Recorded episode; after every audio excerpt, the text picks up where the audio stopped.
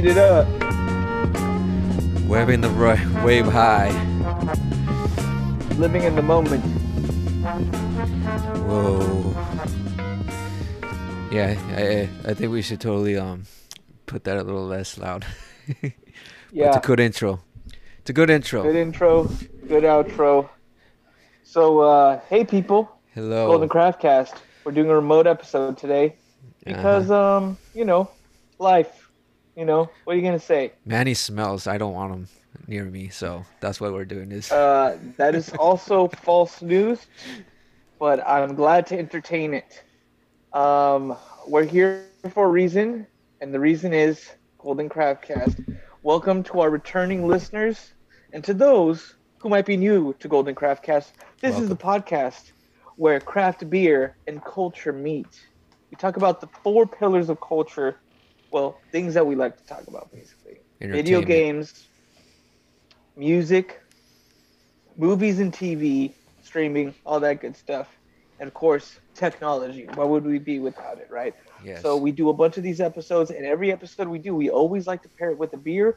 Now it's getting a little crazy because you know it's the end of the year, and all these new beers are about to come back next year. So I think for this one, we're just gonna kick it with some stouts. I think for this one, we got a nice 22 each, and uh, we're gonna give you guys a nice, um, you know, nice little review on each of these beers. Um, but uh, before we start with, with the beers, we always like to, um, you know, introduce ourselves. My name is Smansky, Mr. Fresh, and over there we have Mr.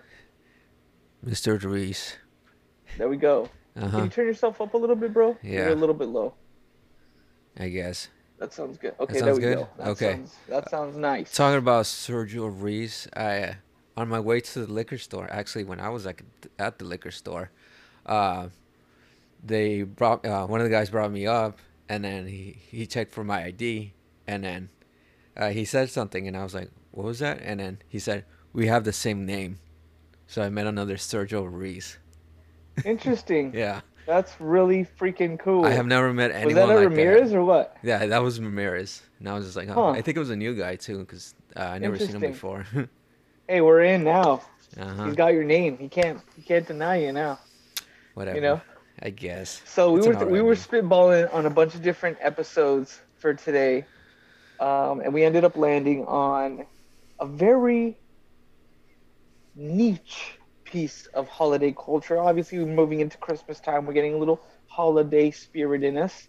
Uh, Yeah. We already started with some stouts last month. We had the delicious, delicious, one of my favorites this year, Tres Leches Chocoveza a couple weeks back. Uh, check that one out. That was our NFT and uh, Astro World episode we ended up doing with our good friends Edgar and our other family member, uh, Memo, Guillermo. You know, he had some good information on NFT, so check that one out if you're interested in any of that music. Um, so we were spitballing, and you know, we what do we end up landing on, Serge? This little niche, niche piece of culture here. Each piece of culture. Well, uh, we kind of went back and forth whether we should do this one, and honestly, it's just like uh, I guess I would call it like a little genre, but there's not that much. But I would say, I don't think the quality is that great in, in these types of movies, and we're talking about horror, Christmas horror movies. Christmas horror movies, Oh, baby. God. There's a lot of interesting ones that we got to touch up on. Yeah. And, uh, you know, I was actually watching one today that I didn't even think about until uh, I saw it on Disney Plus, which was Edward Scissorhands. Yeah, it is. You know, that's kind of touching and kind of like the horror realm as well. Yeah, it Uh, but it we're is- talking about movies like that. Yeah, I mean, we did talk about this last year, and I did consider it like a Christmas movie because you know it takes place around Yeah. Christmas most of the time. Another great movie that we're going to be talking about today is Gremlins. Gremlins. We all know some gremlins out there. Maybe they're your niece and nephew. Yeah. Maybe they're your children. Maybe they're your neighbor. Who knows? But we all have them, right? Yeah, we all have them. We can't feed them at a certain time, and they get all. You give a you give a baby soda, he's gonna run circles around you. Let me tell you, it's not a good idea. I think that was the metaphor they're trying to get at. Yeah. Um. What else? um, I mean, the two that we're gonna talk about. I mean, I saw two movies. One was called The Lodge, and that came out like two years ago, and then another one Mhm. is Anna and the Apocalypse, and that's like a, a zombie horror, and it takes place around like Christmas time and stuff. So it's like, Okay, cool. Um, the other one that I was gonna talk about, one of my favorite ones. Okay, obviously we're talking about a lot of movies today, but like, yeah, I mean, these are obviously like really the ones he's talked about right now. I don't really know too much about, but there's one that just came out in 2019, I believe, which is one of my favorites. 2015. Wow, Krampus Krampus. Of course, we gotta talk about 2015. Krampus. Yeah, I mean, we did talk about And- Krampus before, but and Krampus is uh, it's a it's a horror and it's funny and it takes place around Christmas. yeah. So it's kind of touching all the marks that we're that we're I mean, loving the up myth on of today. Krampus is around Christmas time, so you know. Yeah, of around course, Christmas. it's like yeah. it's a horror. It's a horror tale for uh, around the Christmas time. So that's I what mean, we're basically yeah, that's for. And I basically mean, horror love- already incepted into like a culture already. You know. and I love the fact that um a lot of the like characters are like the things that were killing. We'll get into it later, but like they actually took a lot of reference from Tim Burton movies. Yeah. You know, Night for Christmas toys and stuff like that. So Exactly. we'll get into that right now. And um, before we're anything, you know what we do, baby? the beers. Cheers to the craft. Cheers. So uh, I you got this new. uh, This is the first time I've tried it. It's a little keg, right? But it's a bottle opener. oh it's shit! supposed to be a push top. You just push it. So let's see if It it just works. goes like. Is it, is it like a little stamp? Like it presses over. Hey, Look at that. what do you know? Look It at that. like, kind of It has a little disappeared. magnet on it, so it doesn't fall off. Yeah, yeah, yeah. Beautiful. I got a nice, and obviously we're talking about uh, Christmas here. One of the references is always leaving cookies for Santa, isn't it? Uh huh. So we got the uh, Brewer's Dozen Imperial Cookie. What is that? Stout, baby. It's a cookie stout. It's a Let me go get a cup real quick. Go ahead and introduce your Serge. Yes. So I got this. Hold up. For the visual, it is peppermint peppermint bark Yeti. It is from it is from Great Divine Brewing Company. I'm so sorry. And I mean, I just saw this at the store and I was like, okay, Christmas theme. Also the Yeti. I mean, you can see the Yeti as like a horror creature in some sense. Very snowy character. Yeah, I said very scary character. No, wait, what the fuck did Well, I say? Well, also snowy. You know, he lives in the snow. You I- can't forget some that. of them, some of them, I guess. All right. This is the first time we've tried two different beers. Yeah. Well, actually, I think. The last time we did a Zoom was uh, when you went on vacation, and we did Oh, yeah. try two different beers. That was a good one. That was one of my favorite ones, honestly. Yeah. So this one's from Karl Strauss. This is the Brewer's Dozen one. I'm just finishing up my um, analysis on the outside, the logistics. It's a 10.5.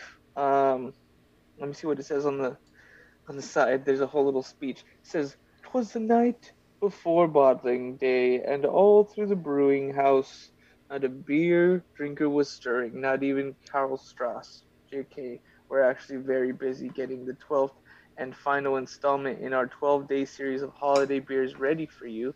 Brewer's Dozen Imperial Oh. Cookie Stout is a whiskey barrel aged and brewed with cocoa nibs and vanilla beans, inspired by warm cookies fresh from the oven. This bold beer has notes of gooey chocolate, dark caramel, and bourbon. Who needs milk? This year, we're dunking cookies in beer. I love Cool. that. That's that's a nice paragraph right there. I guess. Karl Strauss. What's Karl? Strauss. Uh, I'm trying to read. I'm trying to see.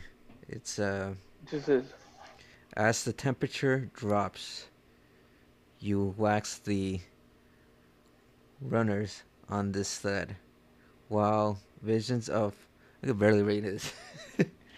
Hold on, just keep going. I'm gonna turn up my lights a little bit. visions of balls Vision of balls. through his head. Visions of gingerbreads drinking their booze, and visions of candy cane mugs and handles too. I don't know. I'm just making shit up here. Oh my god. Of course you're making shit up. Mmm. You know what? It smells like whiskey more than cookies. Let me tell you that.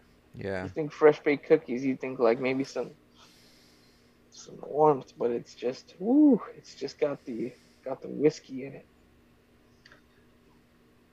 Beer from here, Karl Strauss, all the way at the tip of California on the south. The tip.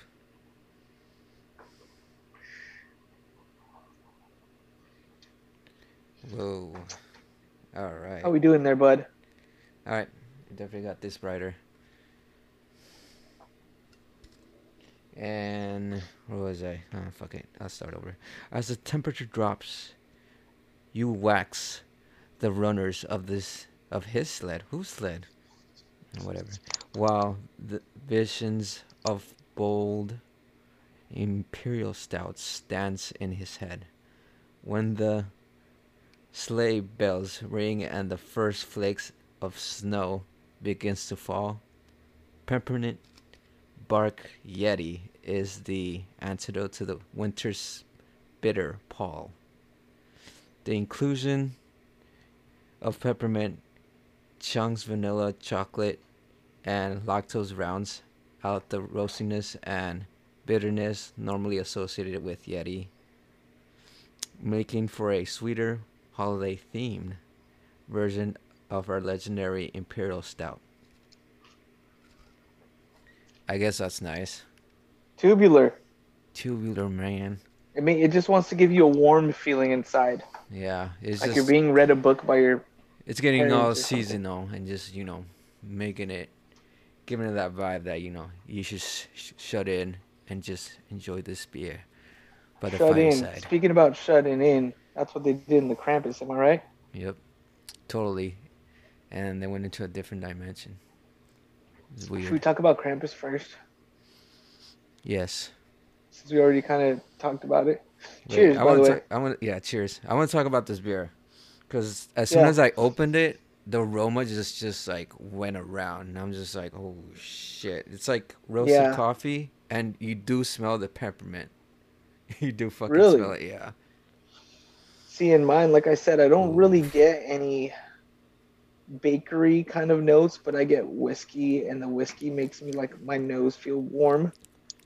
Mm, It's a big contrast from the, It's a pretty- the cold glass. yeah, it's just pretty sweet. It's very coffee noted, vanilla. The taste of obviously peppermints. Like not minty. It's not like fresh off like that, but it's just Yeah. very like it, the taste is very much there. And you get those hints of like um, of nuts, roasted I'm, ge- nuts. I'm getting the cocoa nibs flavor. Um, roasted kind of the barrel age is definitely there. I've only taken a couple sips, and I'm just like, whoa! I'm, I'm already taken back for reals. Like I could feel that 10.5 creeping Yeah, for sure. the peppermint Um, in the back. Mm-mm. it's dark. Yeah, It's like super dark. My shit's dark too. Look. You can't even see that behind it. Oh Look shit! Look, we're drinking some Coca Colas. We're drinking some Coca Colas. I'm gonna stay up all night. I'm gonna turn into gremlins ourselves. All right, we'll give ourselves a little update later on. What do you think about the uh, packaging on yours? The packaging. What do you mean? Yeah, man, he's going already. But this beer is really fucking. It's an interesting beer. It's like really like. The rum aroma's so fucking strong on this one. It's just like as soon as they open it, it's just like ooh. It's just really sweet for a stout. I mean, some stouts are pretty sweet, but this one's like oh, the sweet round top, and then the aftertaste is like peppermint. It's like ooh. Oh, you feel it all My throughout the ring whole way. camera went off. Ha. Brewer's Dozen, man. I'm telling you that they definitely got the whiskey barrel part right on this. Yeah. Um, this is the 89th. Oh shit, this is the 89th year. That's crazy. Almost 90 years. 89th. Oh. Whew, let's give an update on that. All right. Uh-huh. Well, should we move into the top two scenes of uh, Krampus? Or should we give ourselves a little I Krampus don't remember first? Krampus at all. I'm just kidding. Oh, I love Krampus. All right, Krampus was basically the story of. I was just kidding. I just don't know what my top two scenes will be in that movie because I haven't seen it. Okay. In a while. I think like the I remember the beginning, just like you know Let me see what happens. the background of that. I'm gonna play the trick. Can we put play the audio from the trailer? Uh, yeah, it's actually see. See we just have to talk over it or speak over it. Well, honestly, I could actually screen share. Oh God, can you hear that? No, Can you hear that? no, I can't Here, hear let me see. Oh my god. this. Host disabled. Attendee Ten percent of this sharing. episode is us having difficulties and waiting for Beardus to be pulled through. Here's our fan. It's the most wonderful time of the year being played, and it's like a granny kissing his son.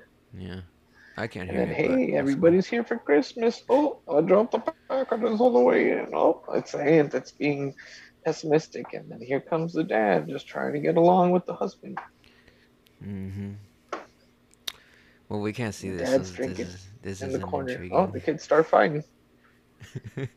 Uh oh. People can't see what He ripped up his Santa. Claus letter. He threw it in the wind. Ooh, it got swept up in the wind. Huge storm comes in. Power goes out. No electricity anyway. Dun, dun, dun, dun, And here dun, goes dun, dun, brother-in-law and sister-in-law dun, fighting. dun, dun, Kids are freaking out. I'm just Uh-oh, like imagining what the on the roofs. I'm imagining what the song of the trailer is like. Dun, dun, dun, dun, dun, dun, dun, dun, Uh-oh, there's packages coming in through the- through the roof. They're looking in the attic for things. dun, dun, dun, dun, Uh oh. He sees you when you're sleeping. He sees you when you're Uh oh. awake. And the granny's telling a tale now. Oh, a hook's dropping down from the chimney. He's gonna eat your Here comes the mom with an axe.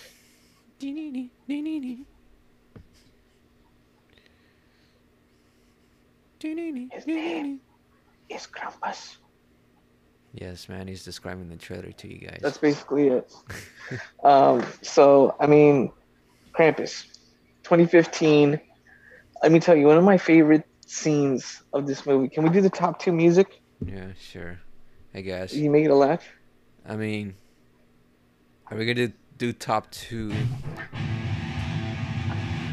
Top two movies? Top two. Top two. Top two movies Yes. Top two. of the Christmas movies. Yeah. Yes. Obviously, I chose two. All right. I guess I'll talk about Krampus. Motherfucker. I know you would. I was actually expecting that. Go ahead. Describe Krampus to the people. Well, I just kind of did the trailer, you know. but um, you know, uh,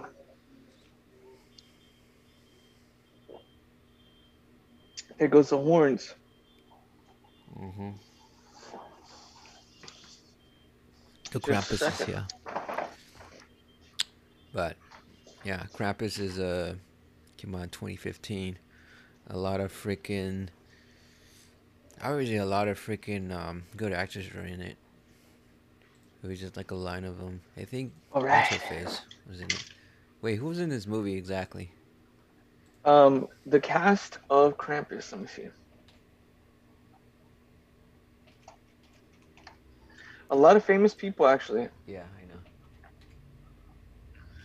know. Um, It is. I know. Uh, what's his name? I'm looking it up right now. I just forget the names. You know, I'm terrible with the names. I'm good with names. Sometimes. The cast: Adam Scott Adam Scott. from Parks and Rec, Uh-huh. Toni Collette. Toni Collette from Hereditary, Yeah. um, Even. Allison Tolman yeah. as Linda. I don't know that guy. David Lady. Koechner as Howard. And David Koechner's that one guy, you know him. Yeah. Even Conchata Ferrell was in this. Damn. Uh, Conchata Ferrell, you know, she's like uh the one from Three and a Half Men, right? Two and a half men. Yeah, Two and a Half man. There you go. Yeah. Three and a Half Men. son of a bitch. Um, and then there's also the Krampus. Yeah. Seth Green's. Seth Green was movie. lumpy. And Justin Roiland of Rick and Morty He was fame. as lumpy As as, Clumpy. lumpy. He was the voice of Lumpy. Yeah. Justin Roiland, That's of course. He was clumpy. He Luke was uh, Hawker as Krampus. Rick and Morty fame. That's so pretty interesting. yeah, that's crazy. Um, so I'm yeah, just- definitely really cool movie. Had a really cool poster. Um, really cool special effects scenes. Um, basically, once they get snowed in and everything, like once the kids get snowed in, you could see like the Krampus, like the shadow of the Krampus, like going over and jumping from roof to roof. And I love that part because you could just like hear all the chains and like everything like that he's has on him, and like he just leaps literally from like roof to roof. Yeah. and there's a scene um fuck this is probably one of my favorite scenes. I gotta say this one. It's a scene top? where the girl is like um she's gonna go check on the boyfriend or something like that down the street. And like oh yeah well like well are, are you sure you're gonna let her go? And like it's calmed down now. Like well we're gonna go ahead and let her go. And like she goes and she starts making her way down to her boyfriend's house and like three or four houses away or whatever starts running down and then she sees like the silhouette of like krampus on the roof Yeah. and then after that, like she moves up to another car, and then she sees like the silhouette jump to another rooftop, and then it's like basically like following her like over to the boyfriend's house until she finally gets there, and then she notices like yeah, it was like stalking he's him. on top of the house. He's- But like just the scene of like him jumping from house to house, it was really cool to see how they made his silhouette in the blizzard.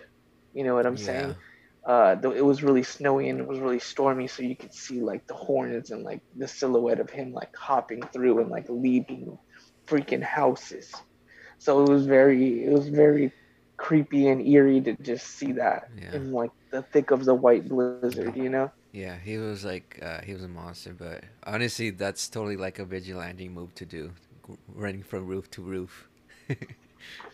but in this case, this Yeah. was a monster just going into that. That's crazy. I mean, I, I do like that movie for it being like a creature feature, and I didn't even I have never heard of the Krampus until I saw that movie. You know. yeah um there's a lot of good like even the kids are good actors in that movie i think Yeah. like one of the kids, the main kid. Um, what was the main kid's name? Let me see. He played um Percy in Chef. Oh, wait, was he the son? MJ, Emjay Anthony. That's his name. But he played uh, Percy in Chef. Um, what we call it? Uh, um, damn, why, why can't I think of his name? Favreau. Jon John Favreau? Favreau's son Oh, in Chef. oh, s- it He's was also his in son. this movie. Yeah, Yeah. Emjay Anthony as Max, and he's like the protagonist character. He's the one that like but gets mad at Christmas and rips up his letter and stuff like that. Yeah. I just feel like the whole tone that this movie sets is really interesting because it's like it's Christmas, but it's modern Christmas. It's it's not trying to be all jolly and spirited. It's not like Elf either, where it's like a little bit of like magic stuff. And well, I guess in a way there is magic, but it's all like horror magic. It's like nightmare Yeah. fuel, you know. Yeah. Um, one of the cool things I really liked about it, well, one of my favorite scenes that really sets the tone of the movie is the opening scene. It's freaking, it's one of the best like uh, Christmas scenes I've ever seen in my life. First of all, it's a comedy movie kind of, so that it like, it's funny and you get it from the beginning, and it's also like a horror movie because like dangerous things happen in the beginning. Basically, it's Black Friday. Like that's what the whole thing is. Like they're playing. It's the most wonderful time. yeah. It's oh, a commentary year." on Black Oh, And it's just like- It's basically like them opening the doors to the store in slow mo, and just all the havoc ensuing that happens when people shop in the stores on Christmas, for Christmas, on Black Friday, in slow motion while this song is playing, and it's just the most beautiful contrast of just like all kinds of crazy shit going on. And it's like people like the doors open, dun, dun, dun, dun, dun, dun, dun, dun, dun, dun, dun, and then the doors open, and then just people just get trampled. you know what I'm saying? Yeah. And then you see like the people fighting over like a reef, and then you see like another kid like losing his mom, like he doesn't know where his mom is. You know, it's just like all kinds of crazy. Happens shit. every year. Shit that actually happens. you know, like um, it's like people like dropping and spilling like a bunch of stuff and like just making a mess, like someone getting knocked over into like you know a whole rack and stuff like that. It's just really funny and it's like it's really interesting how they ended up doing that. Mm, yeah. You know. It's definitely a commentary on Black Friday, and it ma- which makes the comedy right there and present. But yeah, Yeah, this is I actually really mean- Wait, was that your second scene? Uh, well, that was my second scene. Yeah, it was a good. There's a lot of good scenes in that movie, but like, I just gotta say, for you know Just go through them real quick. that type of movie for nowadays, it's like that shit is not that it doesn't happen like that enough. Where it's like a kind of like a reflection in um, modern society's face of like this is how we really are. Yeah, You know, it's like a direct mirror to like society, and you're paying to watch it's a it. Well, black you to watch it. mirror, if you will. Could have been a Black There Mirror you go. episode. Yeah, I remember. Um, did you see the latest season of uh, um, Love, Death, and Robots? They actually had like a, a Krampus episode on it. Really? Yeah, it was. Uh, it it, it kind of scared me because like I was actually watching like a couple. Oh wait, like, no, the- I did see it, and then it's like the little kids, right? Yeah, it's the little kids, and then you're kind of like kind of worried, like, oh shit, like wh- what's this thing gonna do? And then he just like Mhm. hacks up like the president. He's like, and he just gives it to him, and then he's just all freaked out. They're like, and then they just never ever like. I'm pretty sure they never done that. Um, they're never gonna do that again. Wake up in the middle of the night. I love that. Yeah. That was so good, and it was such good like. It, it was. I don't think it was stop motion animation. I think they actually did it was, did uh, it with CGI. it's Yeah, Yeah, it was made it look like it was stop motion animation. Speaking of stop motion animation, there is an honorable mention scene I'd like to mention in the Krampus of where you know the grandma tells the whole story Yeah, right? I would say About like the origins like of the yeah. Krampus and like why the Krampus is basically coming after her and her family. And she like took one of his bells or something like that. And uh like no, he she was gifted a bell from him, like, you're next. Like, I'm gonna come for you oh shit. and um, when she was little. But the whole story is is stop motion animation. It's all stop motion animation and like computer generated, like a lot of stuff com- composited to make it look really cool.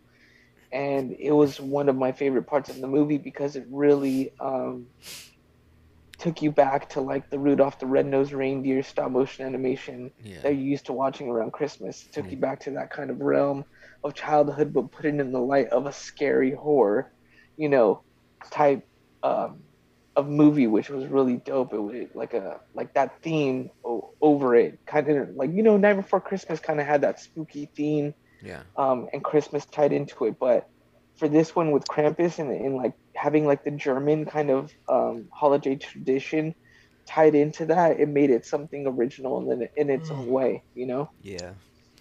It definitely. Well, that's it for my elements. first one, man. All right. Uh, any final thoughts on it? Um, keep the fire lit, people. Keep your fires lit. Don't let the Krampus in. Never let the never let the cold get in. Yeah. Don't don't be cold around your family members. And also, those little gingerbread cookie things were freaking badass. oh yeah, I forgot about that. How they ran around and like try to kill people. I love that. All the little toys and stuff. yeah. Good. Good show. All right. Um, guess uh, that makes it up to me. Uh, I just saw this movie last night, and I heard about this movie. Uh, I heard about it like two years ago when it came out, but I was kind of curious about it, but not really. And it's actually made by the same. Um, it's actually made by Hammer Films, which they pretty much made like the horror movies like in the 70s like kind of those b-rated movies like dracula with christopher lee and you know some of the frankenstein movies that they redid in that and yeah, they they were a part of this movie. Well, I guess they were the producers of this movie, and this movie's called The Lodge, and just like the Krampus, it's definitely like a shut-in um, type of movie where they're trapped in the house, and then it's very much like psychological horror and stuff. And I, I'm pretty much gonna go on spoiler alert on this, because there's a lot of things that just kind of like, um, uh, that was kind of fucking trippy, because it just like it tells the story of like this family that was, they're basically already like split up, but the mom's already split up with the dad, and then the dad wants to get married with like another um, lady, and there's a lot of like uh, mystery around that lady, and it just leads up to her, Mhm. because uh, I guess the mom was kind of devastated that she was gonna get married to the um, to her ex husband, and so she just like um, I guess she was just um, suffering from depression or some mental illness, and she just like shot herself. And Oof. the kids they know like oh we know why mom died and it's because like you know the new girlfriend and stuff, and then like a couple months like six months after towards like Christmas time, um, they just the dad wanted to get married, still wanted to get married, and you know, give enough time to like grief, and then just like, okay, well, this is what I still want to do. I want to be married to um, this lady. So what he does in an effort to like get them along, they go to a lodge that they own, and so they spend like a couple weeks up there.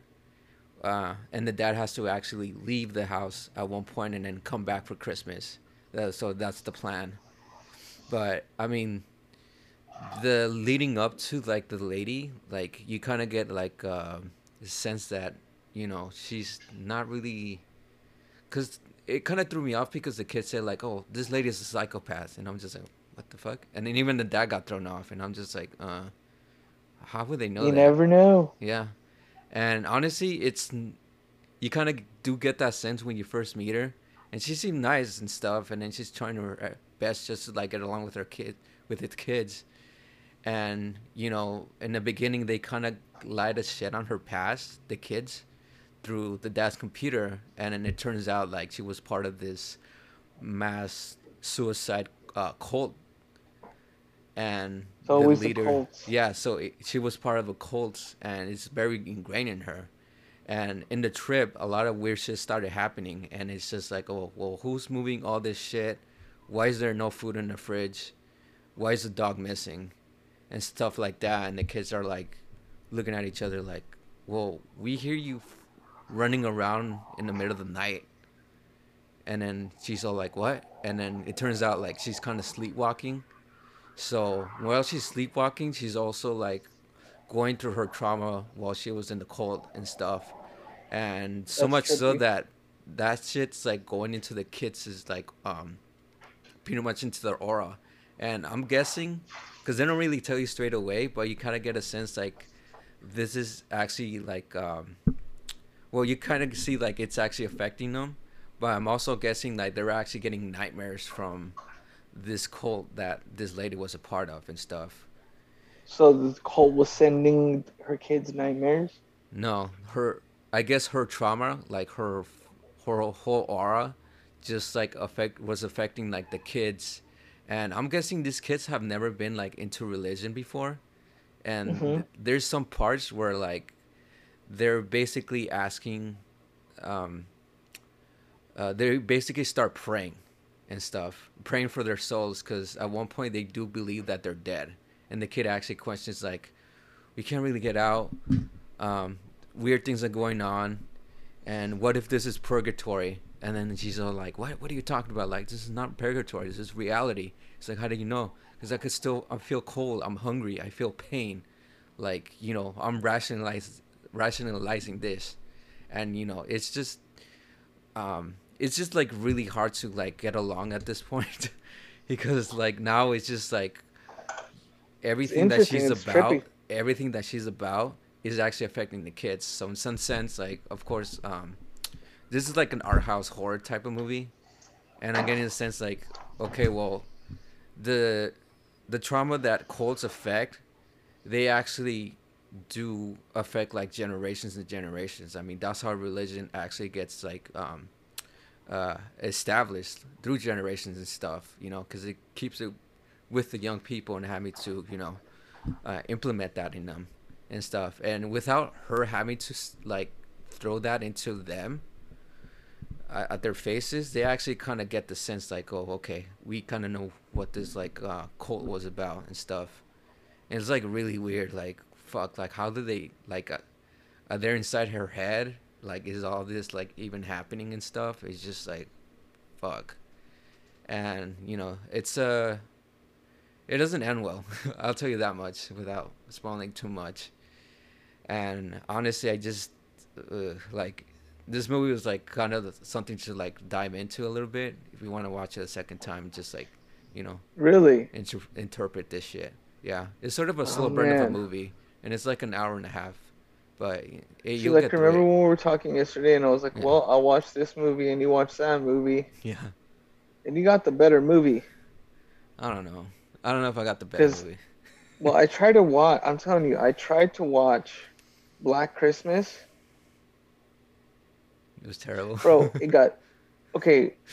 I checked today. I didn't even know yesterday, but dude, I was literally falling asleep. Like, it's about it's about sorority girls or whatever, and like mm-hmm. there's like a killer on their campus and stuff like that. And it was it's a Blumhouse movie, but yeah, it was just you know it's a it dragged. Yeah, it dragged, and it, and I looked on IMDb today and it got 2.2 stars. that makes sense.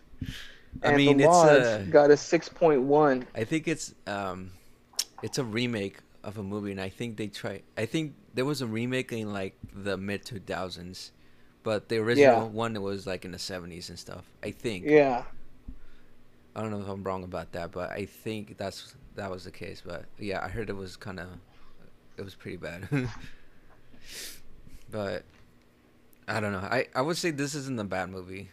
Um, it's just yeah. It, it it's not everyone's. On IMDb, it's, it's not six point one stars out of ten. Yeah, it's not actually. It's not everyone's like cup of tea, but it's sort of like something that you know to consider. And um, I'll go into my top two scenes because I do remember like um, since they're trying to implement like this is a shut-in type of movie.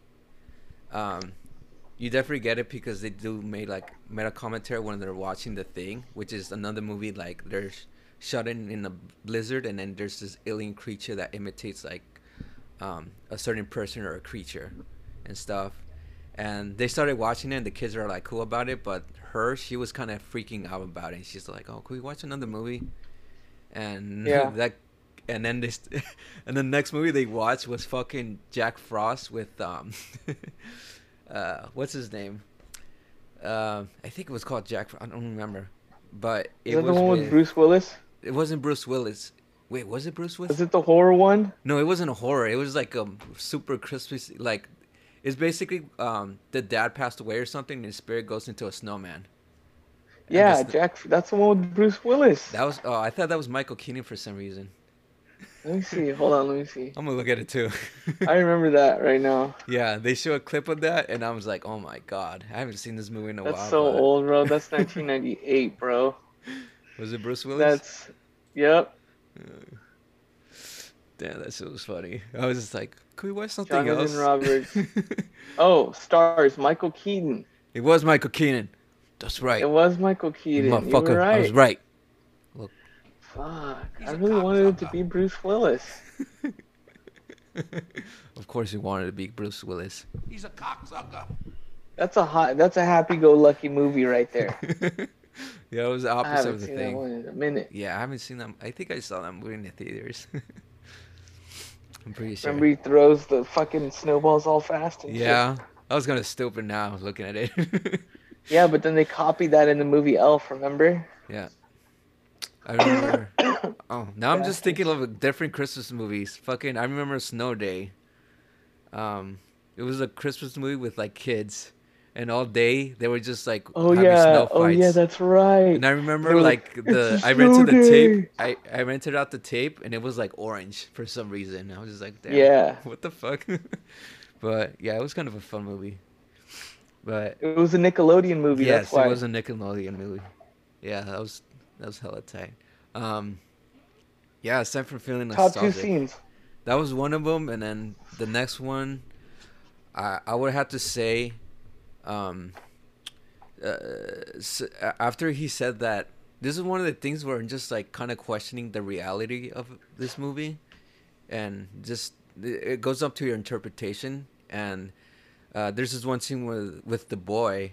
Um, the boy's actually the main kid from It, the um, Will, the one that was uh, that has the stuttering issue and he's a little bit more grown up on this one and he actually questions like if they're in purgatory if they're dead or not and the way he did that shit to test out if they're really dead he hanged himself and you really see it and then like his sister starts screaming he's like um uh what's her face like her, she was bringing in like the, the the girlfriend and she's like telling her like oh he did this and then he's just like hanging from like the um, from the cellar. No, not the cellar, but the attic.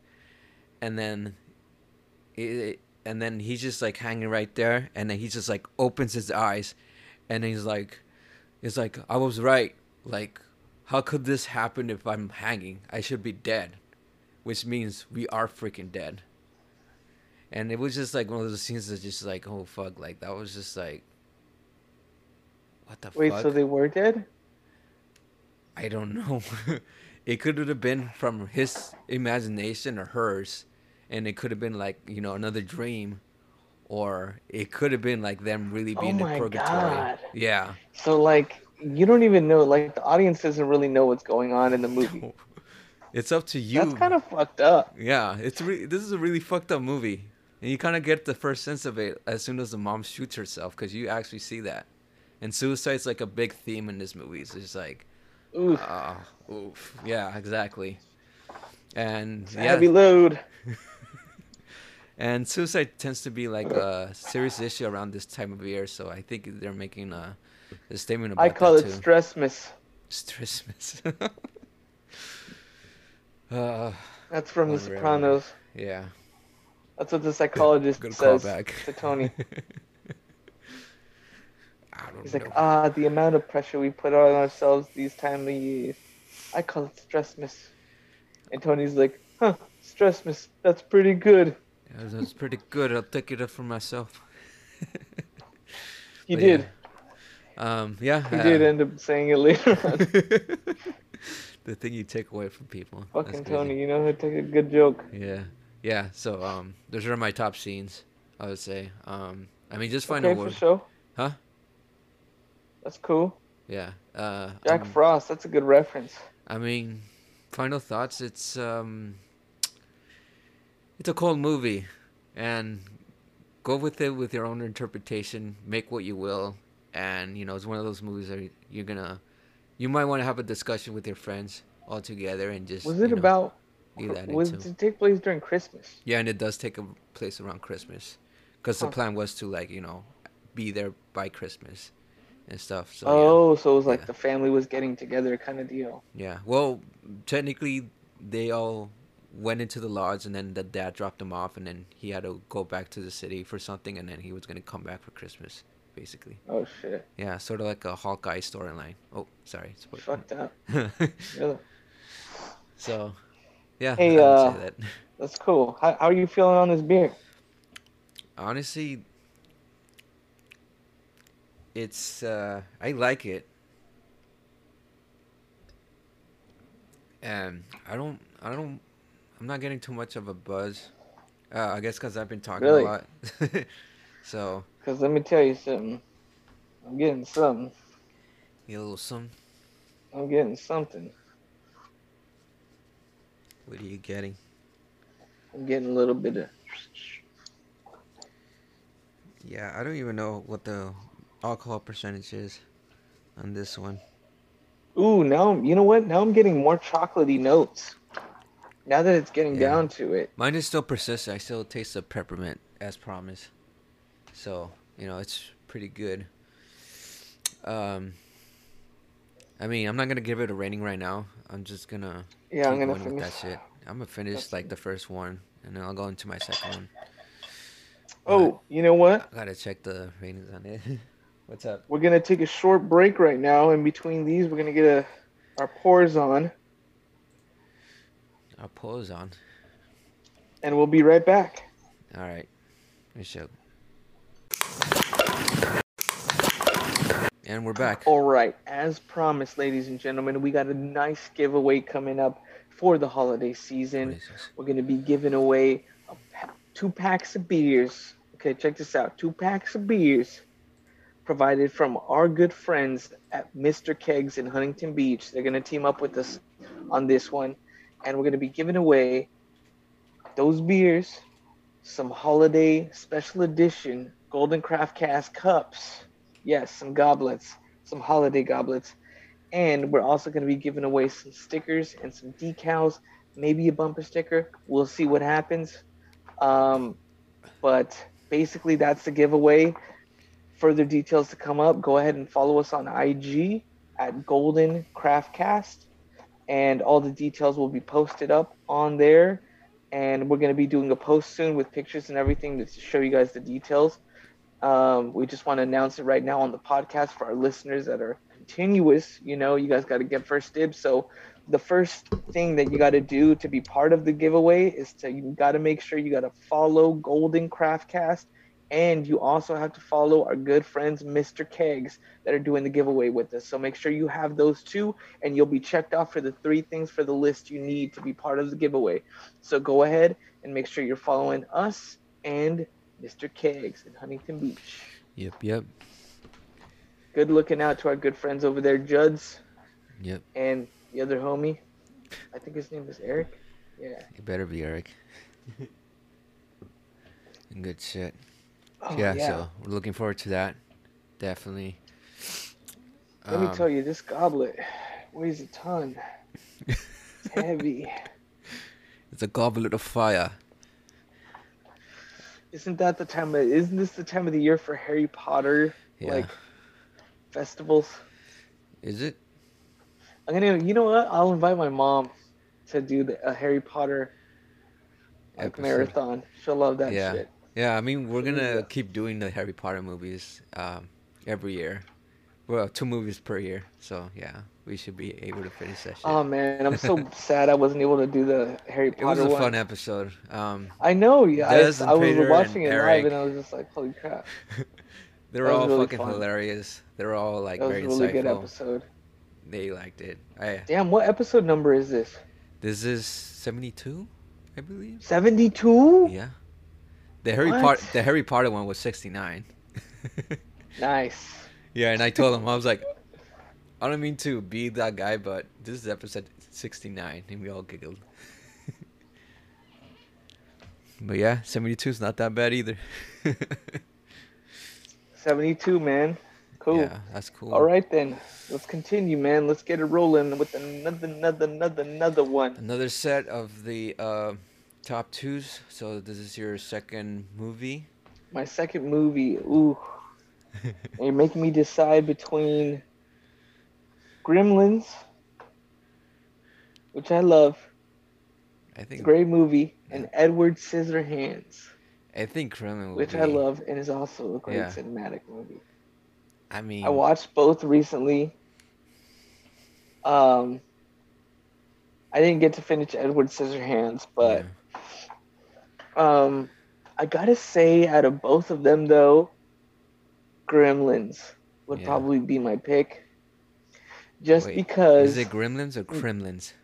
Gremlins. Is it Gremlins? So, and, and I gotta say this just because, like, with with Tim Burton movies, you kind of know what you're getting. yeah. some kind of suburb and you're getting some creepy thing that doesn't belong in like the regular everyday space and other people trying to cope with the fact that this uh, thing or being or whatever is not what they're used to Yeah. or whatever um, Uh. or it's like basically the normal against the norm Yeah. you know like I'm actually unnormal i don't know Yeah, I'm pretty curious who actually made this movie. Um, so I mean, you you kind of get that like Suburbia and Edward Scissorhands, Frank and It's also Suburbia.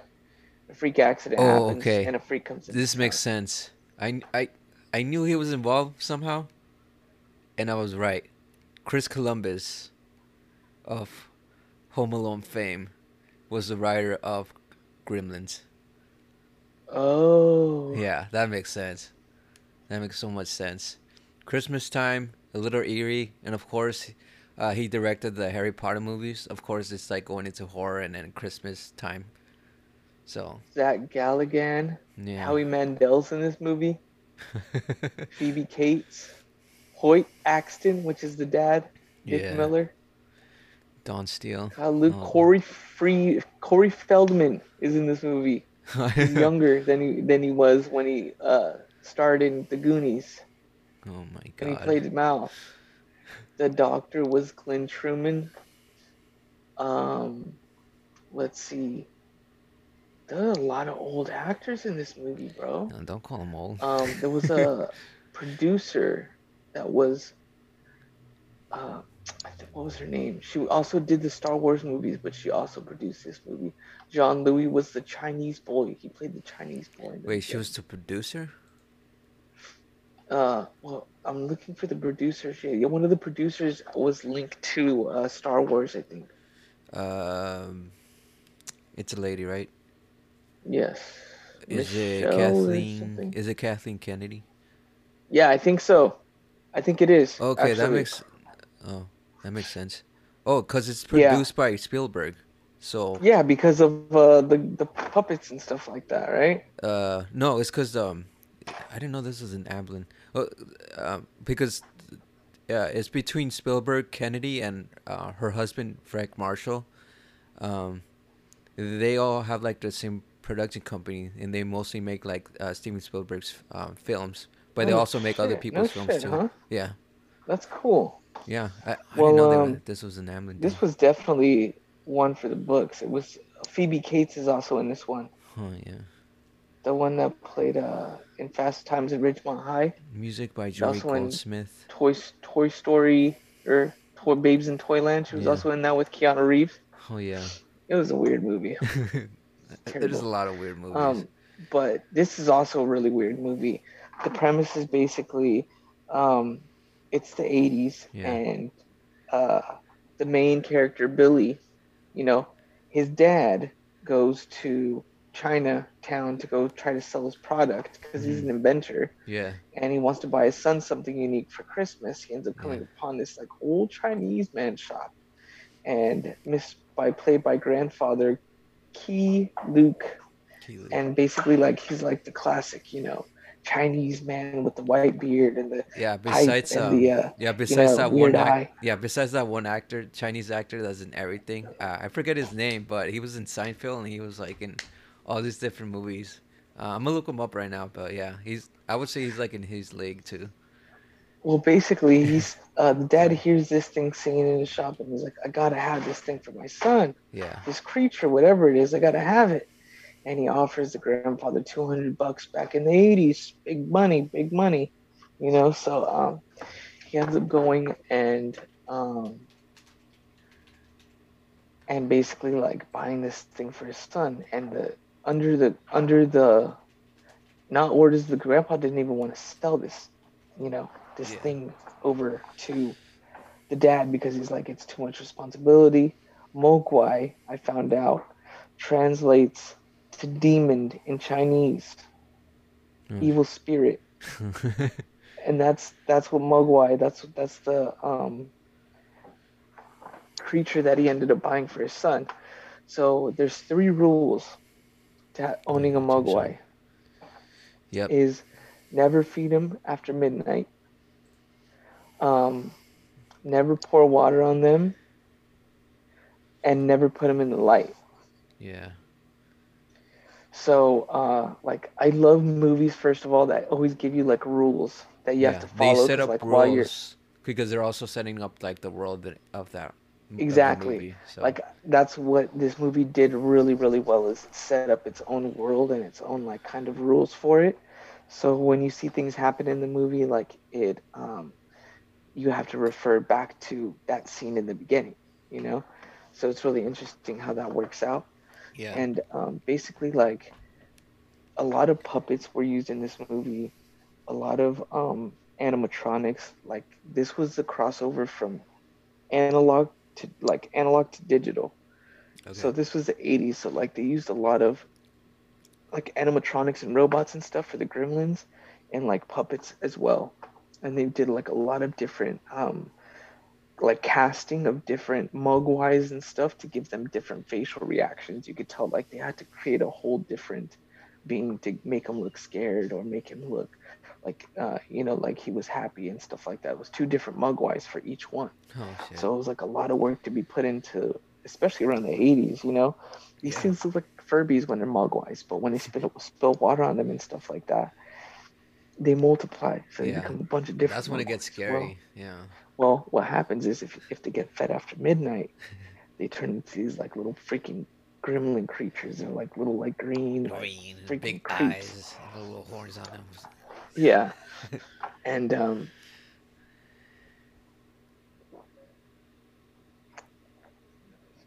really good, really good. I'm I'm getting it now. Whew.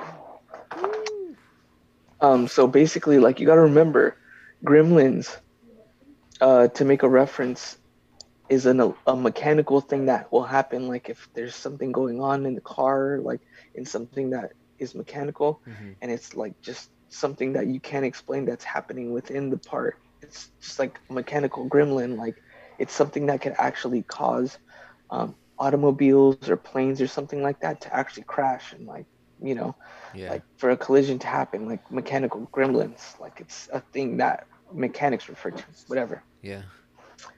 so i noticed in the movie they actually mess a lot of mechanical stuff up like they t- they'll tear up wires they'll like get into cars and like mess up cars they're like being gremlins they're like taking that role on Yeah. and they're also like getting into like all kinds of crazy like appliances and messing the appliances up and stuff like that Yeah. They made a And, creature for uh, that. Uh, yeah, for that situation. yeah so i mean it's just a really cool fun movie all around and it's like super cool how they uh, do the robot you know um, mogwais or the puppet mogwais and then they mix them up and they give all these different um, you know gremlins personalities like each of them has their own personality like there's like the really quiet one and there's the one that's like really crazy and like hanging off the chandelier Yeah. and then there's the one that's like the boss you know and it's like They're basically like, the- kids. Yeah, well, it's not kids. It's like it's like a gang. It's like they, they all have their own little like piece. You know, I mean, like, like their kids have and, like- personalities. If you know you have. because there's one scene where like um Kate, which is like the the um, love interest of Billy in the movie, Mhm. she ends up she has a lot of different jobs and stuff. She's like a hard worker. She has like a bunch of different jobs. That's a whole trope in the '80s, right? Like working multiple jobs or whatever. And um, she's in on Christmas working at the bar, and the Gremlins are holding her hostage. This is uh, this is transitioning into my first good scene right here Okay. and um, it's just a scene of the bar, and you just see like, like um, a mogwai like in a regular furry form, not in like a gremlin form, against the dartboard, being and like the gremlins are throwing darts at him. you know, so like he's like up against the dartboard, like oh, like shivering all crazy, and then you see like uh, around the gremlins are all like having beers, and they're like, um, like hanging on the chandelier. One of them's like rocking out like on the piano. You know, like there's one with like sunglasses on, and they're like all wearing like 80s fashion and shit like that. And it's like they're just like scattered around the bar, and everything is gremlin size. Like the Yeah. cups gremlin size. Just for you know, like sake. everything is gremlin size. Like they're Yeah. playing pool, and the pool table is gremlin size, and Yeah. who knows why, but it is. it's just funny little shit like that. Yeah, And it's so- just like they're basically like holding her hostage in the bar, make, having her take their orders and shit like that. Oh my god. I mean, just talking about personality wise, um, they also really um, play with that in the second one Mhm. when they actually have like a girl uh, a gremlin. Yeah, they have a girl And it gremlin in the first one. That's it where we- she yeah, first shows up. That's the second They're one. having a poker game in the bar, and then all of a sudden, like someone goes, "Oh, you're cheating," or something like that, and then the boss, which is the one with the stripes, yeah. you know, goes and he literally whips out a gun and shoots that fool.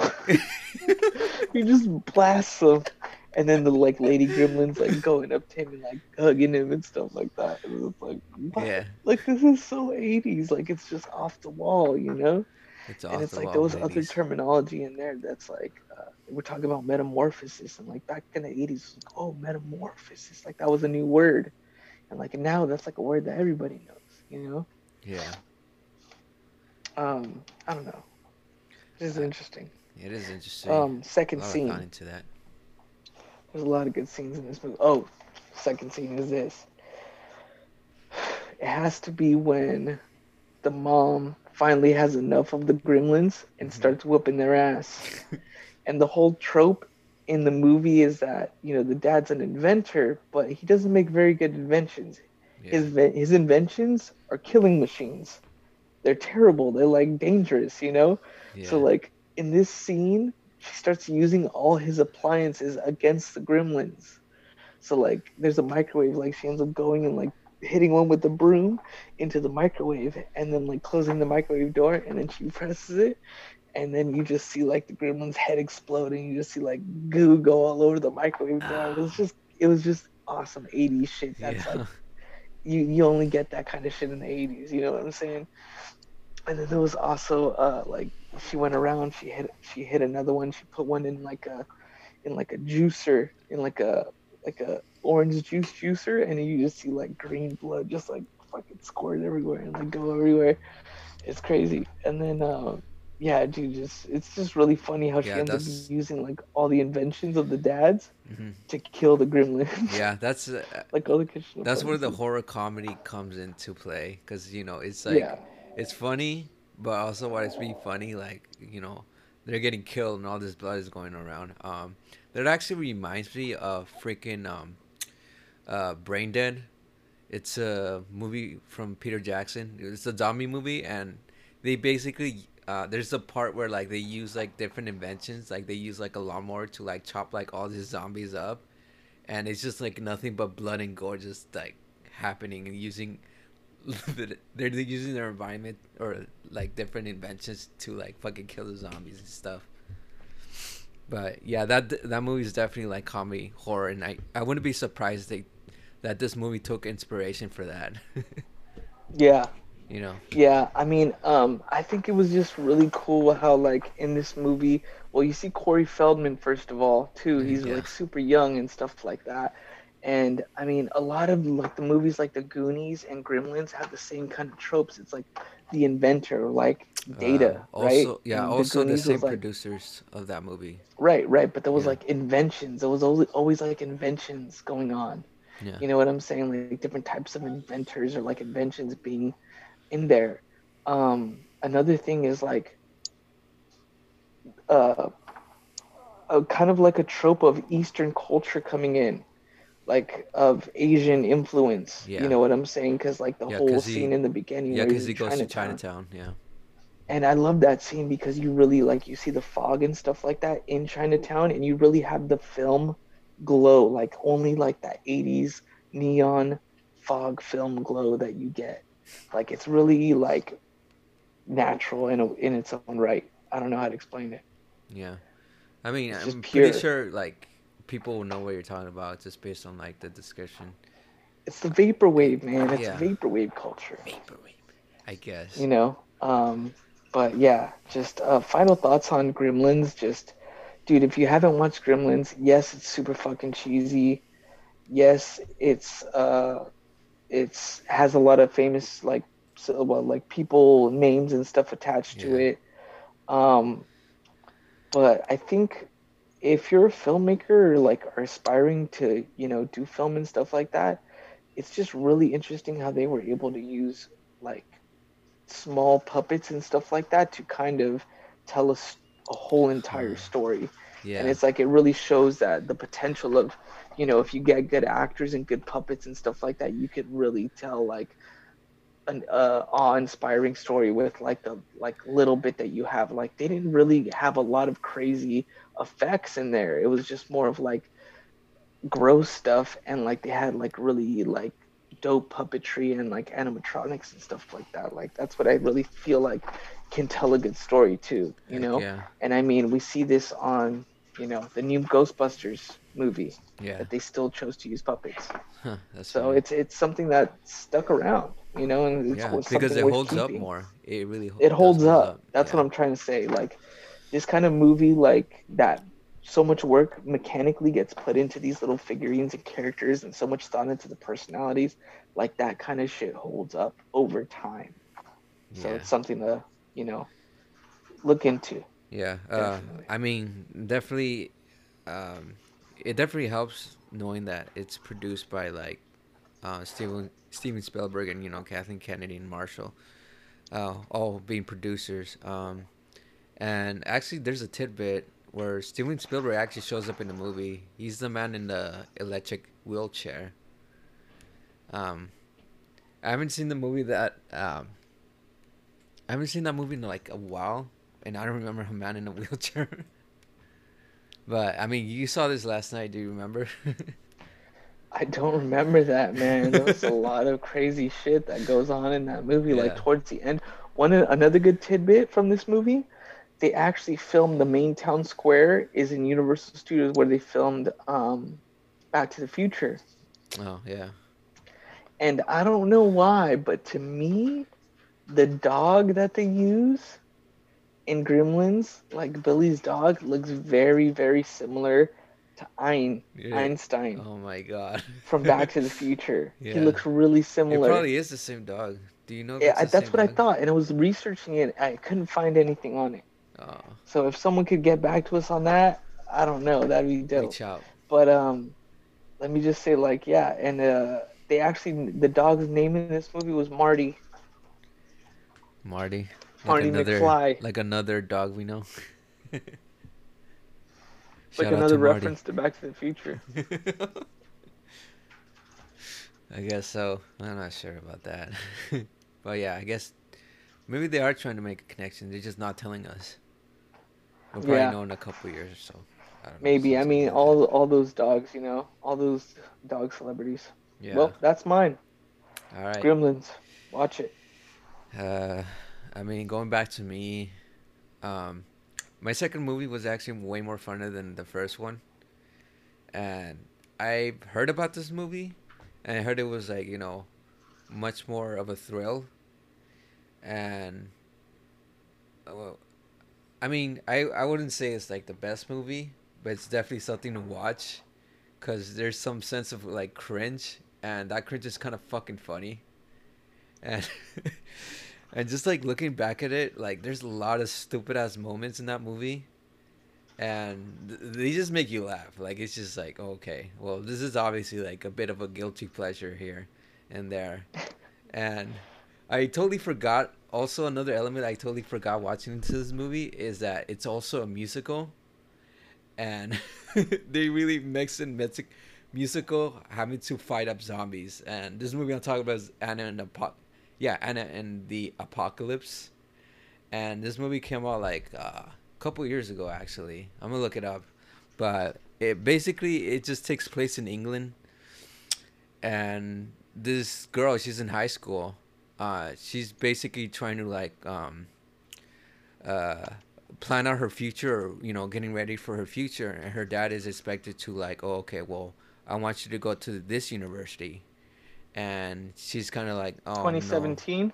yeah Does that sound right? yeah Shaun of the Dead meets La La Land. yes that's that's what it says right that's basically the best description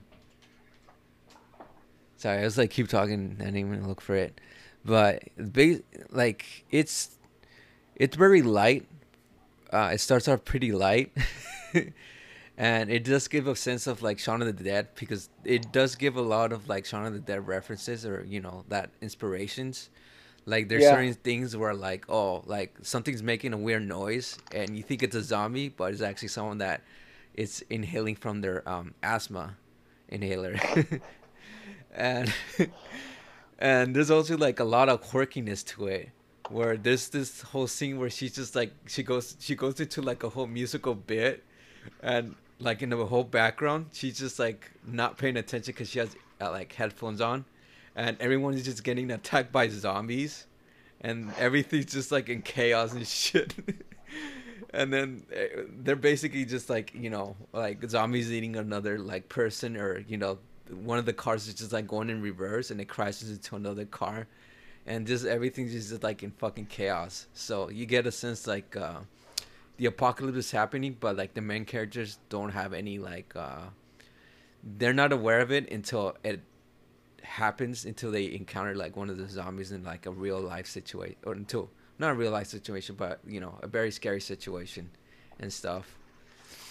And yeah it's a it, it's a musical and sometimes like when they break into a song into like a musical piece sometimes it doesn't make sense but at times it does. And you know it does have its charm like having to like uh, uh, be this like comedy horror and you know they bring this element like oh it's also a musical because of course uh, Anna and her friends are part of the, like the theater program and they're planning to do like a Christmas play and all this shit and all her friends are like creatives and stuff so you know you got a guy that, that's into film and then his girlfriend's an actress and then she's like she's like um they're always calling her like a cocky person or you know she's the lead of every fucking place she gets into. So she, you know she's like uh, sort of like a Peggy Sue if you will. And she has a best friend that you know it's always loyal to like always has her back and shit and you know you get all this like high school type of like uh, characters. And basically it's just her having to like figure out her own life and she doesn't want to stay in this whole town. And i think that's what the zombie element brings. It's kind of saying like okay well you i don't want to be like this lifeless person living like in the same town over and over again you know? Living day by day. And you know she she wants to do something in her life and she wants to like frick, freaking um not just go to college but also like she told her dad like oh i actually want to like travel. I want to go to Aust- australia and go to like different places before you know going into college. So she wants to have life experience before she you know gets stuck into like one situation and whatnot.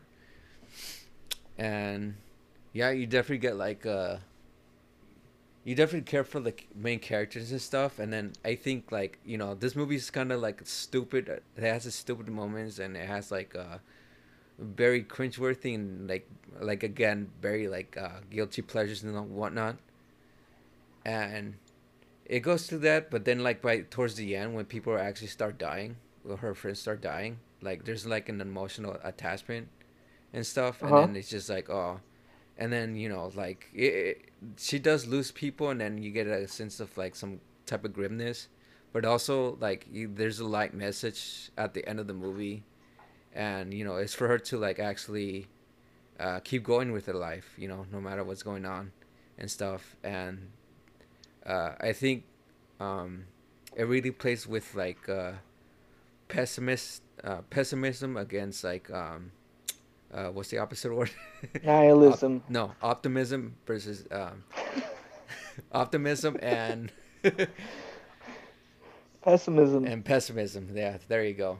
And I, I guess like you would say the pessimistic person is like the principal, and he's sort of a dick, and his main goal is like, oh, I've been this teacher that's been like underrated this whole time, but now since I'm gonna be the principal like in a couple months, into the next school year, like this whole fucking school's gonna be mine, and I'm gonna run it the way that I want it.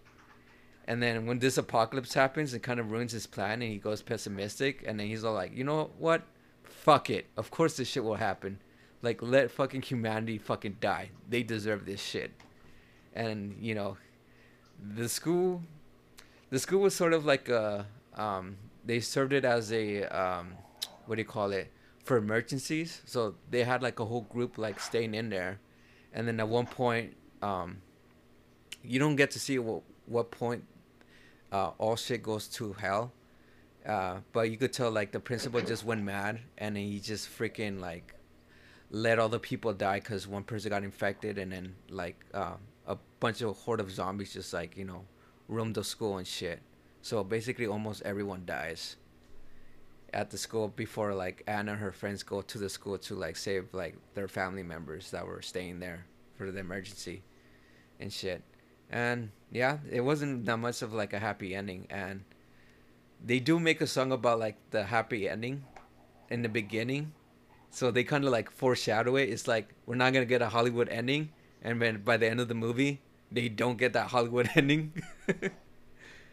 And they pretty much like set that shit up. So it's it's a little clever how they did like little foreshadowings here and there and stuff. You know, towards the end. That's cool that uh, you know they were able to be whimsical with the outcome.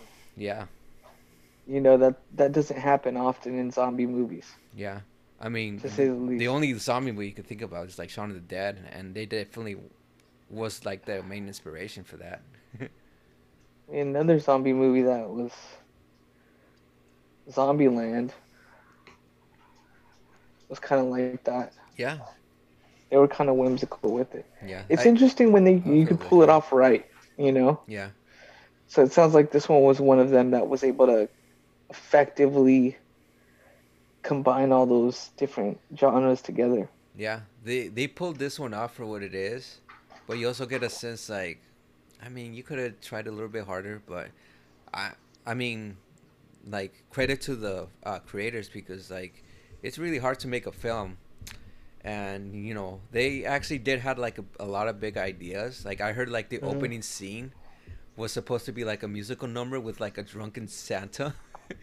And they were just supposed to like have a, like an optimistic like song about like um about living life and how life is so fucking great. And how like a bunch of people just like you know like um you get to know them a little bit better and then by the end of the movie uh, they all turn into zombies so it just kind of brings it up like oh it's funny how like they're talking about life and how life is great and then they turn into zombies themselves living like lifelessly as zombies That's it's a it's a nice little um like kind of like Krampus did. yeah Mirror on society, right? Yeah, exactly for that. Um, but they didn't end up like doing that because of weather reasons. So you know, they kind of kind of keep going because th- this was a production and stuff. So it's like, oh, it's it's cool. That's cool. It was cool for what Uh, it is. How you know? how big were the uh when they did the musicals? How how big were the dance numbers? Did they have like a lot of people involved? Was it like old school Hollywood it type of stuff? it was more like I would say like uh more in the sense of like a high school musical type of sense. Okay, So it was like within like, like, the same room. together. they were all in the same room. Yeah, and then people come in and out and stuff, and it was like yeah, and it was sort of like that, So and it was like meant. It was like a musical meant for film. yeah, pretty much, Okay, yeah. and everything. That's cool. Yeah, and every and yeah, everyone involved was they knew how to sing and stuff, and you know they sung about like different stuff. Like one guy sung about like, oh, it's the apocalypse. Like when it comes to me killing zombies, I'm on top of the class, and he keep and that was his fucking, that was his motto for like uh, half the movie and stuff. But He's then you- top of his class. yeah, um, when it comes to killing zombies, I'm top of my class, and then he's like beating on people, unlike dead people. but yeah, everyone has like their different quirks and their characters and stuff, and yeah, it was definitely much more fun movie than the other one. But you know, I would say it's like, yeah, it was cool for what it is, and you get to see like, oh, dude, that was kind of stupid, but you know. Do you talk about your your top two scenes? Uh, yeah. I'm. I would say my top two scenes will have to be. Uh, the. No, not the beginning. But I guess like I would say, oh, there was one where it was kind of like. It was kind of dumb, but it was meant to be funny, but you kind of get it. And I think they were going on like the Mean Girls type of trope where there was that one scene where like you know the and Mean Girls where they all dress as like sending, sexy Santa while like being very suggestive. Yeah. And there was one in, one scene right there, but you know she was kind of being suggestive, but in her words. And then everyone around her, uh, everyone around the audience were feeling a little comfortable, like, what the fuck is going on? and then like some people were kind of enjoying it like they don't know what the fuck she was saying but they enjoyed the song and they were going along with it. And they were just like oh what the fuck? And then by the end of it some people kind of like went up and they clap and then they just look at them they're like and yeah like that musical uh, number was kind of like um it, it was pretty funny, and very suggestive, and as opposed to like For a high schooler? yeah, for a sexy, as opposed to like sexy like um, uh, sexy Santas as girls, there was actually guys, and it was just like one girl right there, and she was just talking about like. Uh, Very suggestive stuff about like uh, Christmas, like oh, I want Santa to put this in my stockings, and shit, shit like that. And I'm just like, What the fuck, dude? That's stupid. but I think by the end of it, I was just like kind of laughing because it's like, um, because you get to see the audience like witness that, and they're just like, what the fuck is going on? It's about but then you it's question it, and it's just like, okay, it's about shocking the public. the the principal watched this, and then he got mad, and I'm just like, did you not watch like the rehearsals doing this? Because I don't think he fucking cared while doing this shit. So They never do. they never do. They never do. There's a logic to it, I guess. Um, I guess my second one will have to be, uh, I guess like towards the end, because, uh, like I said, there was like the pessimistic principal and him having to be like the main, over the top bad guy, and, um, basically uh, her dad was still alive and she was trying to reach her dad you know even though they didn't agree or were on terms on like her future she still cared about her. And basically he was being held hostage like in the in the theater in the theater stage while there was like a whole the- zombies. oh, at the, in the stage at the high school. yeah the same stage they were there to like rehearse their their play and shit. And then? and basically she got there and um, you know she whooped a lot of ass because you know she was trying to save her dad. And there's an iconic there's like a not iconic but i guess like a poster of this of this movie where it's like her with like a peppermint.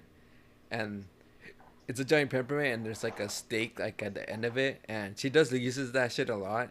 And she used that towards like towards the end of the when she was trying to save her dad and stuff and that whole musical number where he was like singing and then the zombies are like she's trying to fight off the zombies that's when he's like saying all this shit about like you know humanity like oh we should who gives a fuck? And then she's the one that's like representing as hope and stuff. So you know there's a bit of duality going there here and there.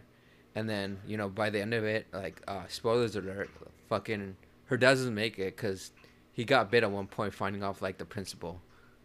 And the principal got ripped apart, which was like kind of satisfying, but you don't get to see it because budget reasons, I guess. but yeah, it was sort of a cool ending to have it, to have it like that because it makes sense, and there was a lot of callbacks and a lot of foreshadowing. There's a couple foreshadowings uh, that happened. And it was just like, oh, okay, so they made a callback on that, so I was like, oh, all right, cool. Like they got the beat That's right cool. on that one, yeah. So I, I, I guess that would be my second one. final thoughts. My final thoughts. This movie is a guilty pleasure in some sense, but also functioning as like, you know, a good movie and they do have like a lot of creative like um ideas and inputs going into this movie and they work well and sometimes you feel like oh, it, it could have been better but you know at the end of the day you have to tell yourself this is what the movie is and this is what the movie's meant to be so you know enjoy for what it is that's all i gotta say Cool. Well, I guess that's the end of our analysis on these uh four crossover movies of spookiness and Christmasiness. I don't know what to call that. See, You all right? spooky- I don't know. sorry i was i was talking for like 20 minutes straight and then you're just like a little bit deranged Let me tell you, not a joke. let me tell you not still not a joke Right there. By the way, this is actually a 9.5, and I'm at the end of it, so I'm having, actually having a good buzz. Yeah, me too. It's these stouts, man. Get These you nice and warm. High. Well, what do you, what is your Untappd? I think we're ready for the Untappd rating. yeah, Untappd I think we're ready. Uh, yeah, I did. I did think we of- need to do a I sound for the Untappd rating, Yeah, like a so bottle too. cap or something. He's like, our final thoughts. I'm just very Final thoughts. Final thoughts of the beer. Um, Yeah. Uh, I guess uh, I would say like my rating will have to be three point seventy five. It's definitely juice. Okay. It's definitely like sweet. Um, a lot of coffee notes and stuff.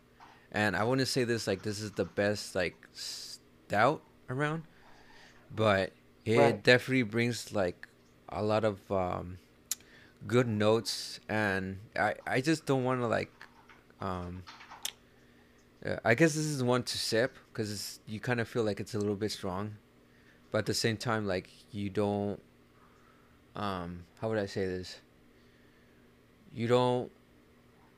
I guess you don't want to drink it too fast, and the sweetness is actually, uh, it gets a little overpowered at times, uh, over time because like as I'm like like kind of touching my lips, it's a little sticky.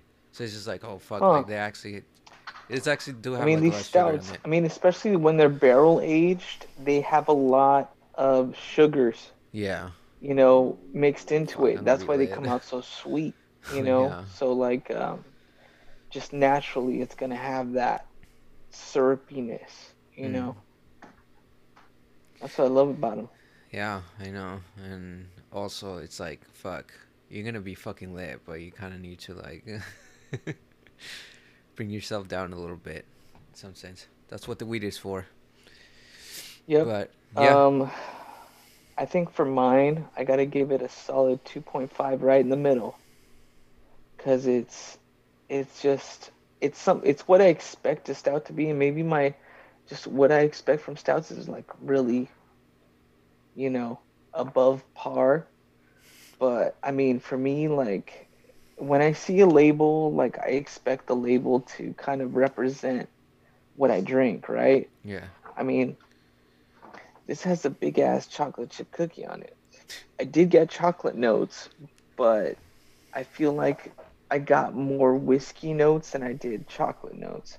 Yeah. Um, I think what they could have done to give it more, maybe like chocolate chip cookie kind of flavor, is maybe added more vanilla to it. It did have vanilla notes, but that's the tricky part with stouts. If you add too much vanilla, it'll like absorb all of that shit. I feel. Yeah. Um, it definitely will. I don't know, man. it. It's like I just wanted like I wanted I wanted the softness of the cookie. I wanted like the I wasn't looking forward to the chocolate chip so much as like the actual cookie flavor. You know what I'm saying? Yeah. I was looking forward more to the cookie flavor than the chocolate itself. Yeah. It's easy to replicate chocolate flavor. Yeah, it really is, It's especially hard. when it comes to um making the uh stouts for it. Um, But but regardless, it was a it was an all around good experience. Had a ten point five. That's a heavy weigher.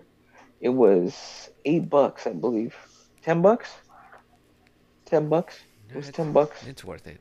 So it was it for a twenty two. That's a hefty price. You know what I'm saying? Yeah. They're coming out with a 12 Day of Christmas series, and I feel like this might have been one of the ones that they were just like, okay, well, we we know how to do a stout, we know how to add chocolate notes to it. Guess what? Baker does it. You know what I'm saying? We got another one for our palate. I would be better with one seasonal beer that you actually put a lot of time into mm.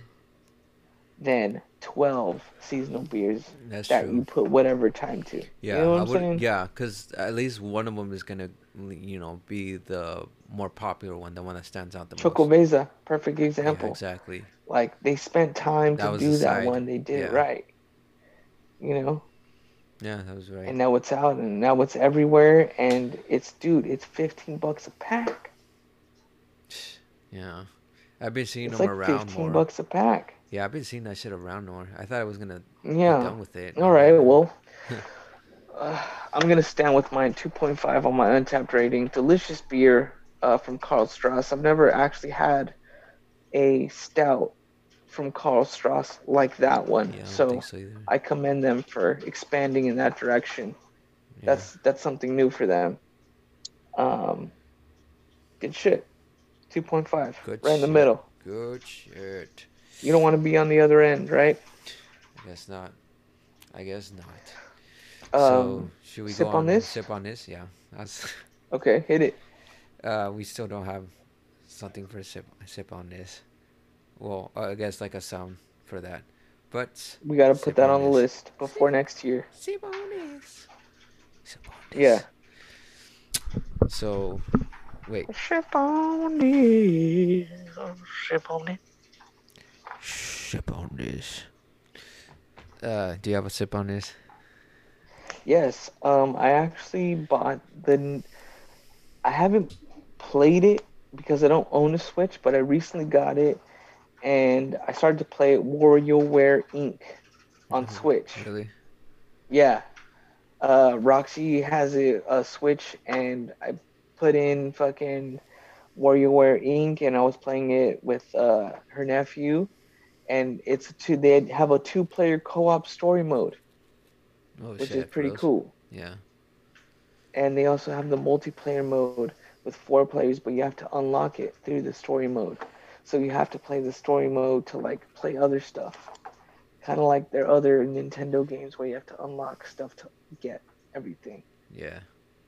Yeah. So I only played a couple rounds of it, but it's a really cool game. We had a lot of fun playing it. It's a good passable controller game. So if like two people play and then it's like someone fucks up, it's like okay, pass the remote. You know what I'm saying? hmm So that's the kind of game it is. Um, but I'm curious to see what the four players like. Really fun stuff, really cool graphics. You know, they always take pictures and then make them PNGs and then use them within the game. So it was like really interesting Oh how shit. That's they put it together. And uh, basically, like the premise is they're at WarioWare Inc. Yeah. It's like a like literally like a building. Like a Wario's like, corporation. yes, I finished the new game and then Ah. everyone's like, "Yeah!" All this development team are like a little bunch of anime characters, Yeah. and um, basically like he's like, "Oh no, a glitch!" And then like it goes up in the air, and then like it sucks everybody into like this digital world, Oh shit. and then like uh, That's basically everyone is becomes like digital characters. So like his whole The team, they all become like digital characters, and they're only allowed to do like two or three things. So each of them all have like there's like 16 characters maybe, and all of them have different tropes. So like they all can do like a specific thing. So Wario is like he can fly around with a jetpack and like do his shove move. So Oh, like that's his thing, and then like everybody has their own things, but there's at least like there's like a lot of characters that you could choose from. So check that game out if you're looking for a multiplayer game for the holidays. I would suggest that one because it's easy for kids to play Yeah. and it's easy for them to follow up on. Huh. You know, That's crazy. and and anybody old or young for them to just hop on and know what's going on. Yeah, sounds like a good concept from what you detailed, especially like Yeah. everyone being digitalized. It sounds like the metaverse. It's pretty interesting. yeah, I've been wanting to get into um the new Mario Party, the one where they um have like the old boards, but I guess gets conditioned into like a newer, uh, for the newer Oh. graphics. Yeah. Um, my friend wants to um, uh, my friend that we knew um, he wanted to get that game, but he's too broke, so I feel like I have to go buy it. So, but Oh, eventually I'm gonna get go that buy it. game. Yeah, I'm gonna go get it. I'm gonna Maybe you play should with just buy yourself people. a Switch. Just buy that. I already have a Switch. well, what's your sip on this? Um, I mean, I guess going into like uh, going into video games. Um, uh, I guess I would want to go my sip on is on Far Cry Six. Of course, this game already came out like in October, but they already have like DLCs being released like on uh every month. So if you get like the DLC pack, like of course you're automatically gonna get like the DLC that's uh, that's gonna being released that month. So Insanity is already gonna be released. It's already released as it is. Um, Ubisoft's already releasing like free content as well, and the content I'm looking forward to is Danny and Dani versus everyone, which is basically like Dani the character in Far Cry Six, whether it's a boy or a girl, um, collaborating with Danny Trejo, and you're basically yeah, digital. Uh, I guess the digital um, Danny Trejo, like uh, motion capture and everything, and you're basically have to freaking um, drive his taco truck, deliver it to the people while finding like the the um, oppressed government that you're um, living in. What the fuck? Yeah. I don't know how it's really so gonna wild. be. I want to play this. Uh, but here's the thing, because you also talk about co-op. This game is also co-op, so we could actually cross-play if you get like the PS4 version or PC version of Far Cry 6. On Far Cry. Yeah, Far Cry what? Far Cry 6. I'll look into the details. It's a first-person shooter, so yeah. I actually just bought, um, finally, Doom Eternal for sale. really? On sale. $13. Are you kidding me? Honestly, play like on the keyboard and the fucking um, mouse, because you're gonna have a wild ass time. I feel I feel the mobility is more important for those type of games, because you have to like. Right. I guess you're right. Every level, I yeah. turned my sensitivity up on the PlayStation, yeah, bro. and high I'm up your fucking that shit. sensitivity on that. Well, when it comes to mouse, the sensitivity is much, much more like comfortable, but also like very yeah, mobile. but the thing is, is for look, if you're gaming for a long time, mouse and keyboard is not the way to go. In some games, It's yes. carpal tunnel. In, no, in some games, yes. And yeah, you're right about the carpal tunnel, but it works way better than the controller. Because I tried to play Xbox with the Xbox controller with like Doom, and it just didn't work. What they need to do is maybe come out. Go ahead. Go ahead. Sorry. uh yeah it didn't work with me and i thought like the keyboard and mouse works way better with the Mhm. mobility with um the insanity having to do with like uh doom eternal and stuff hmm i actually didn't get like carpal tunnel on that i didn't get any cramps or anything like doing that but that's only because i'm not used to like keyboard and mouse so i was just kind of new to it but i don't know i i must have done something right i guess but I don't know. I, I guess I would recommend that for like those type of games. To be honest, first person oh, shooters. Oh yeah, man. Well, this will wrap up the first episode of our Christmas season. I don't know And, what we're gonna do uh, for the we've announced- Christmas season. Yeah, well, we've announced the uh, giveaway that we're gonna do, so look forward to that, ladies and gentlemen. And this is open to anybody, whether you're overseas, whether you're, you know, anywhere. you have This to is be open 21 to and you. we over, will, please.